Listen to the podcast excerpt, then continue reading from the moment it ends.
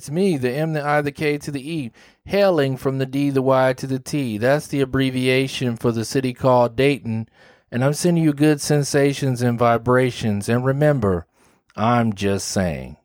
Today, I want to talk to you from the subject I'm going to be all the way real with you, bruh. Again, that's I'm going to be all the way real with you, bruh. I have a uh, cousin.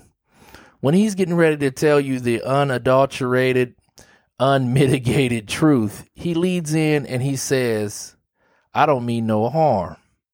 And we all know that after he says, I don't mean no harm, here it comes. He's going to tell you everything he's ever felt. He's not going to hold back and he's going to say it from a place of love, but it's going to be the sheer truth.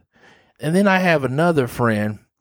I'll never forget when he was in this situation where he was uh in a um situationship, a relationship. Um I won't divulge too much about it, but when he finally worked up the nerve and the courage, the person was like, Well, what are we going to do going forward about sustaining or advancing or trying to refurbish this relationship? He turned and said, I'm going to be all the way real with you, bruh. I'm not trying to redo it. I'm not trying to stay in it. And I think that's the uh, thing that we need to do a lot of times we go on on a job. Uh, it could be in a athletic team. It could be an organization, a church, or whatever the case may be.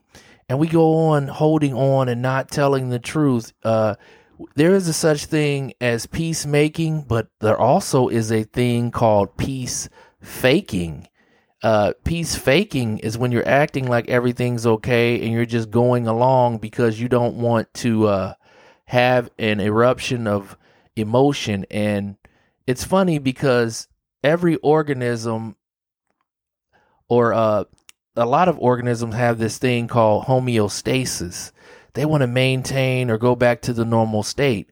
And a lot of times we do that in situations and with people. And then we end up holding things in high blood pressure, ulcers, and various other diseases suddenly steal on because we're holding it in. But we just need to be judgment day honest with that situation and have that moment. And I know it's vernacular, I know it's uh, country grammar, and some people may say, oh, well, that's not proper English.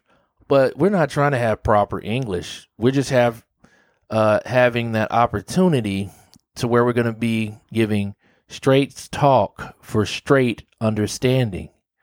So I don't know who I'm talking to today, but you need to look that situation, that person, that thing that's holding you back. And you might even need to look in the mirror and say, I'm going to be all the way real with you, bruh. Or you might need to look in that mirror and say, I don't mean no harm, but then you're going to really do an accurate assessment of yourself. And this is for your goal, for your fitness goals, your hopes, your dreams, and ambitions. Because now it's time to press forward and to gas it and go for the thing. I hope I was able to say something to encourage you to dream big, to think big. And as always, you have once again wandered into the land of Mike Believe, a place that makes Emerald City look like a pile of green rocks. Never Neverland wish that it never existed, and Wonderland wonder why it was created. And I encourage you to dream like you'll live forever and live like you'll die today. I quit.